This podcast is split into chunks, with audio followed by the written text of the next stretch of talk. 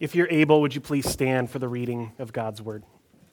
Today we're in Jonah 4, verses 1 through 4. We'll put the words up on the screen too, but I'll read it for you.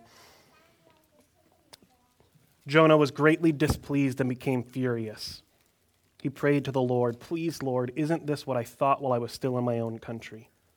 That's why I fled toward Tarshish in the first place. I know that you are a gracious and compassionate God, slow to anger, abounding in faithful love, and no one and one who relents from sending disaster. And now, Lord, take my life from me, for it is better for me to die than to live. The Lord asked, Is it right for you to be angry? Pray with me. Lord, as we turn towards your word, I humbly request that your Holy Spirit would come. Lord, that you would be here with a demonstration of your power, that you would speak to us. Convict us where we need convicting, encourage us where we need encouragement. Through it all, Lord, I pray that by the time we're finished today, we look more like Jesus than when we started. Amen. Please be seated. Is it right for you to be angry? Now, that is an intense question. Anger is a polarizing emotion. It's an emotion that can make us hide when we see anger on our parents' face. It's an emotion that can fill us with rage and the urge to fight back. We get angry at so many things, both right and justified or fickle and unrighteous.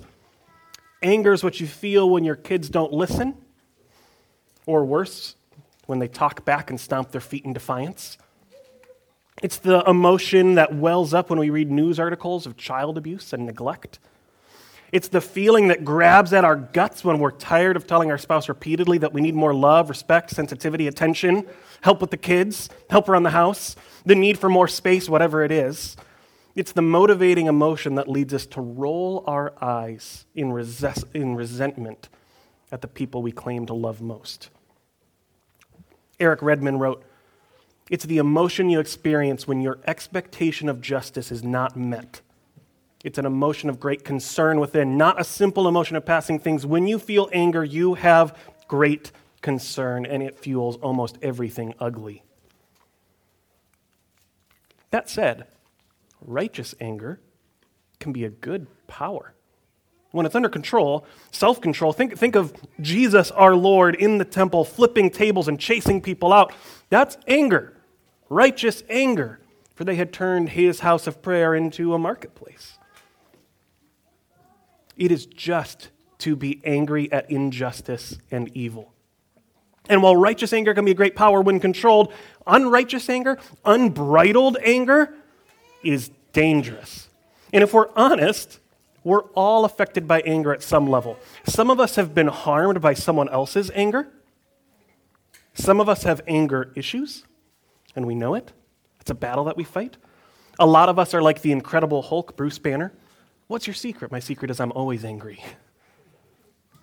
Just simmering under the surface until someone drops one more thing into our pot and we boil over, hatred everywhere.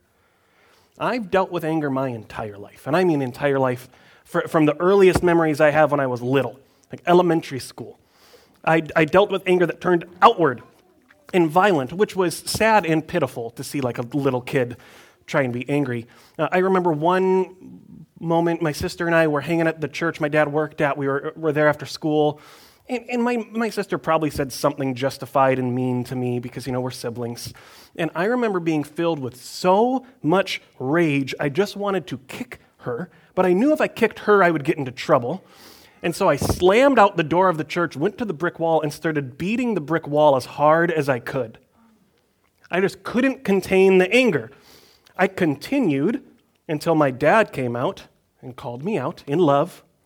And thankfully, he got our family a punching bag next week.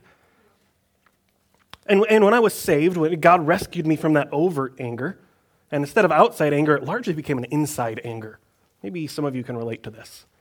It's an anger that's quick to be mean and vicious to strike at myself. And it's led to crippling anxiety and self image issues at times. I say that so we all recognize that anger can be outward. Maybe we think of that stereotypical anger. But anger can be inward, and anger affects us all. There are times that we are like Jonah and we may even find ourselves angry at God. The passage today is short, and we finally see that Jonah does have a problem with God. From the beginning, as Youngblood says it, fear that divine justice would suffer at the hands of divine mercy. This is Jonah's worst fears realized. Therefore, Jonah wants to die. This passage parallels the section in Jonah 2, 1 through 11, where Jonah prays from the belly of the fish, except where, where Jonah in chapter 2, Jonah prays a prayer of thanksgiving. Thank you, Lord, for saving me from the pit. This time, his prayer is a complaint. It's ironic because he's complaining about the same mercy that God had showed him. It's just now being dispensed in a different direction. So we could see these sections as counterpoints. This section is also unique as it's the first dialogue we read between Jonah and God.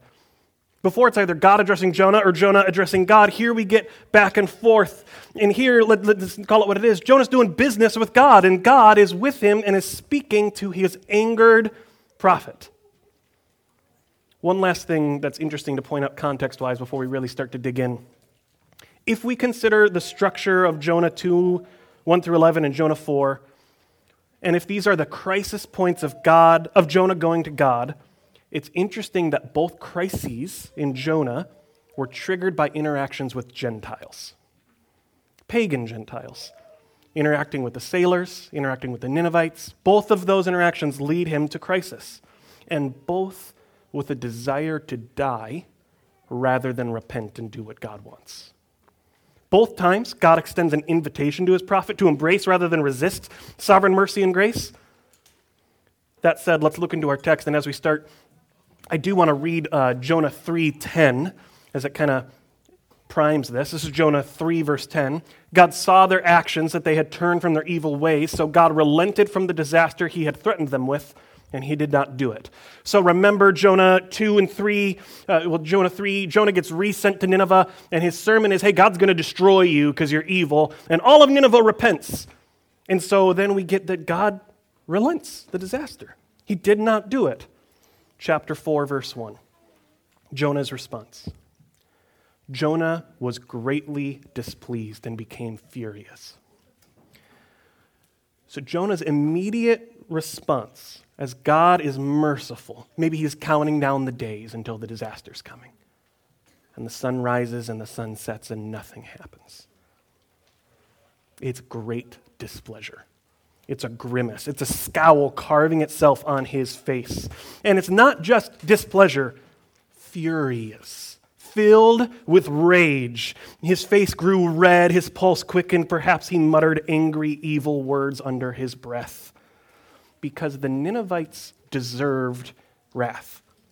Make, make no mistake, they were not good people, they were evil. Mercy is God not giving Nineveh what it deserved. They deserved destruction. God was merciful and did not do that. They, they repented in sackcloth and ashes, so the punishment was suspended, mercy extended, and Jonah is ticked. He's mad. Mercy makes Jonah mad. And, and if we're honest, we oftentimes can get mad at mercy too, especially when we feel like it's crooked justice, unjust actions. When a judge chooses to suspend a weighty punishment to a clearly guilty person, we don't say, oh, he's merciful. We go, that's not just. Especially when it feels like there was corruption at play. We get mad at mercy oftentimes because we forget that God is the perfect judge. He's incorruptible. His decisions are perfect, or he ain't God. Verse 2 Jonah goes to the Lord. Let's read it. He prayed to the Lord, Please, Lord, isn't this what I said while I was still in my own country? That's why I fled toward Tarshish in the first place. I knew that you are a gracious and compassionate God, slow to anger, abounding in faithful love, and one who relents from sending disaster we finally get why this whole thing went down the way it did. What was Jonah upset about in the first, in the first place? Because he knew God was gracious and compassionate. He knew. So he didn't want to go to Nineveh and preach because he didn't want God to act according to his own character. That's how deep Jonah's hatred of the Ninevites goes. And again, They're not nice people. They're the literal enemies of Israel. They had destroyed, killed, pillaged. Look at the news. You can see the images right now. They were not their friends. And Jonah could not stomach the fact that God may just be merciful. So God had to stomach Jonah in the belly of the fish. Show him that grace and mercy that Jonah didn't deserve, so that Jonah would at least half heartedly obey his God. And even though Jonah listened to his actions, he obeyed God's command. He went to Nineveh. He preached the message that God told him to. He was still mad that his fears came to be true, angry in God's consistent mercy. That God is merciful to the enemies of God's children. Because that, that's what it would be. That's really what it would have felt like. Remember, Israel was God's covenant and chosen people. They had like a marriage ceremony on Mount Sinai. They were supposed to be the nation of nations. They were supposed to be a light unto the world. Yahweh was their God. They were his people. He was supposed to be merciful to them and punish all the enemies to make himself look good in that nation great. This, this felt like God was blessing the enemies of God. And it bewilders Jonah. God wasn't meeting Jonah's expectations. More accurately, Jonah's expectations of God were incorrect. Is that not relatable? It is to me. I mean, have you ever felt this way in your bones? Lord knows that I have. There have been so many times where the way things have gone down have tried my faith mightily. Talk to my wife, she can testify. From the classics of why does God let righteous people suffer and die in horrendous ways? To broader existential questions. Why are there so many wars going on right now and people dying for all sorts of wrong headed reasons and there's innocent civilians being crushed under rubble? Why, Lord? Why does God allow people who slander to slander those who are honest? Why does God let the wicked prosper? I mean, has not God read the book of Proverbs? Does he not know what he said? And there are times, like Jonah, I go to God in prayer and I'm just bewildered and frankly mad at him. I'm mad. And he reminds me, like he'll remind Jonah, like he reminded Job, he's God. I'm not God. His ways are not my ways. His ways are higher than my ways, praise the Lord. His thoughts are higher and perfect, and so I do what any mortal does repent and throw myself on the grace of Christ. Allow Him to comfort me, to continue to partner with Him in work. But, friends, it is painful when the thoughts we have of God the wrong beliefs we have of God are brought out and laid bare. Sometimes we get reconciliation, sometimes we get the resolution. Sometimes God leads us right through the valley of the shadow of death, as we sing. I don't like that psalm. Why through the valley of the shadow of death, Lord? No, no, no, no, no. Find a different path. Let's stay on the mountaintops the whole way. Why through the valley? And not just that, you're going to make a table in the presence of my enemies? No, no, no, no, no, no. Kill my enemies. Let's go home. Make me a feast. But he goes with us through the valley of the shadow of death. What's Jonah's idea? What is Jonah so what, what is Jonah so what? He sees this play out, this miracle, this great rescue of Ninevites. What's his so what? Verse 3 And now, Lord, take my life from me. It's better for me to die than to live. This is Jonah chapter 1 all over again. The pagan sailors say, Hey, there's a storm. We know it's you. What do we got to do? We don't want to die. And Jonah should have said, Hey, I'm wrong. I've sinned against God. Let's turn the boat around and I'm going to go to Nineveh. That's what he should have said. Instead, he goes, Throw me overboard. The storm will stop. I, I just don't, I want to die. I don't want to listen. He would rather die than repent. And now, because God did not exercise his divine justice how Jonah thought he should, he just wants God to smite him. Just smite me, Lord. It's better for me to die than to live. This world, your mercy is so unfair, God. I would rather die than live in a world where the enemies of your chosen people are spared. It's wild, but it's relatable. But for a lot of people, that is not far from our lived experience. Now, we may not go to the lengths of self harm and suicidal thoughts when God doesn't want us to do. Sometimes we do. But there are many people who just then disengage from God, go through the motions. Their Facebook status, if you go, you know, that religious beliefs, it still says Christian. Maybe has the little like ichthus Christian fish as their like cover. But they cut God off from the decision making wheel. It's not Jesus take the wheel, it's Jesus get out of the car. I want your salvation, but I don't want your lordship anymore. It hurts too much. I trust you with my soul, God, but I don't trust you with my life. And the wildest part of this whole thing, and this is the, the part that needs to make us marvel at God, he meets with Jonah. He speaks to Jonah. Not, which, not, not with harshness, which I'll be honest, he deserved. Oh God, you worked according to your character and spared these thousands of people. How dare you? And God doesn't come down and smack him. He is there with his presence and desire to give Jonah wisdom. And he asks, verse 4, the Lord asked, Is it right for you to be angry? What a question. Is it right for you to be angry? It's so reminiscent of the book of Job to me, but, but what a loving response from God, and it's so tender and it's so fatherly. In my head, Jonah's storming off, sulking in anger, muttering angry prayers, probably cursing under his breath, hoping that his curses would carry where God's has not. And I can just picture God walking beside him with a firm, neutral, but kind face, putting his hand on Jonah's shoulder and asking, Hey, Jonah, is this right for you to be angry? Is this righteous anger or unrighteous anger? Why are you so mad that I spared the Ninevites the same way I spared you? Is this right? And that's how our scene ends today, with God coming near Jonah's anger with a probing question. And, and we will culminate our study in Jonah next week, and then we'll launch into Advent. But for now, we need to sit in the drama, sit in the tension is it right for you to be angry and ask our question of so what? So what? Guys, I, I disliked preparing for the sermon this week. Just to be honest.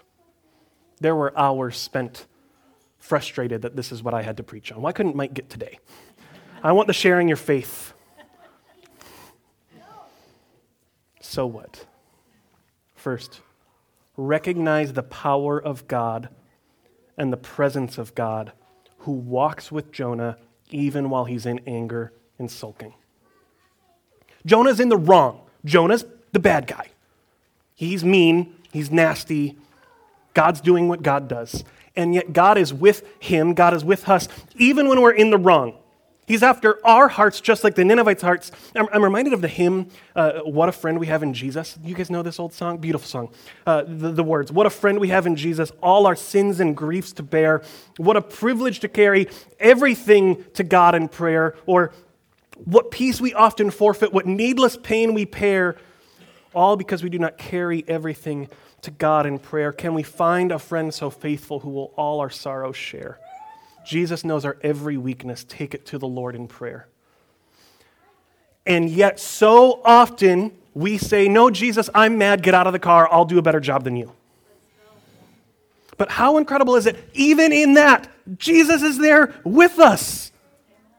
With us. When you're angry and despondent and you are mad at your dad and you slam the door and curse at him, he's just there with you in love he'll, he'll help you get better. he's not going to leave you there, but he's there. How incredible is it with Jesus? We are with God. One thing we can praise Jonah here for. One thing. Chapter one, he hears something he didn't like from God, and he just runs away, doesn't pray. Here, he's so mad, he goes to God. Friends, recognize this. No matter what you're going through, no matter who you're angry at, you cannot lie to God. Go to God in prayer. He's with you. Second, recognize that God's character is perfect, He's sovereign.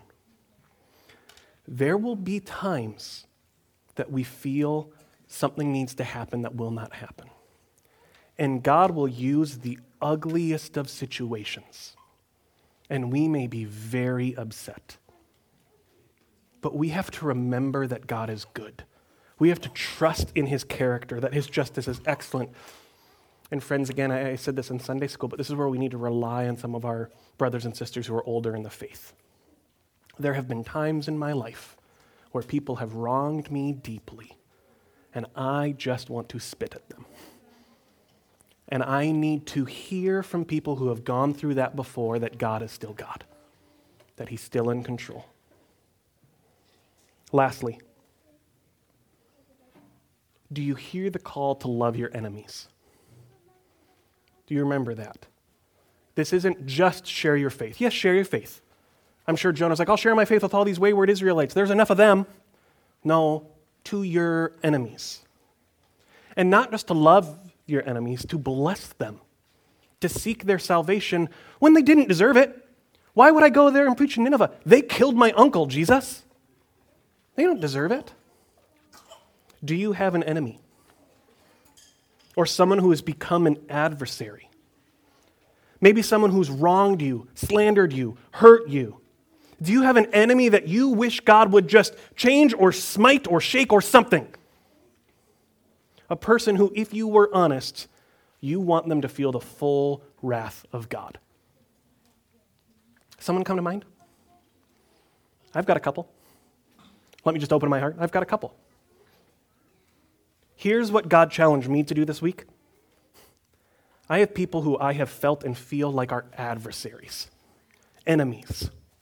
And it's easy to let our hearts grow hard and to, like Jonah, not want God to spare them, but to punish them, to just lay all the sins bare. God, like, just strip them naked and bring them through the street so we can throw stones at them. That would be just. But we should be praying that God would spare them, be merciful to them. We are called to do from Jesus, what we're called to do is to bless those who curse us. So as our enemies are hurting us, we're called to turn the other cheek and pray blessing over them, trusting that the judgment is, the God, is God's and not our own. Friends, that's hard. That's hard. Some of us have deep wounds. Some of us don't just have enemies that are like little, oh yeah, my coworker said something kind of mean to me. Not, I don't mean to discount that. Some of you have been abused, molested, hurt, slandered, actually hit. Some of you have been deeply wronged. And to hear God saying, hey, forgive them, feels like a slap in the face.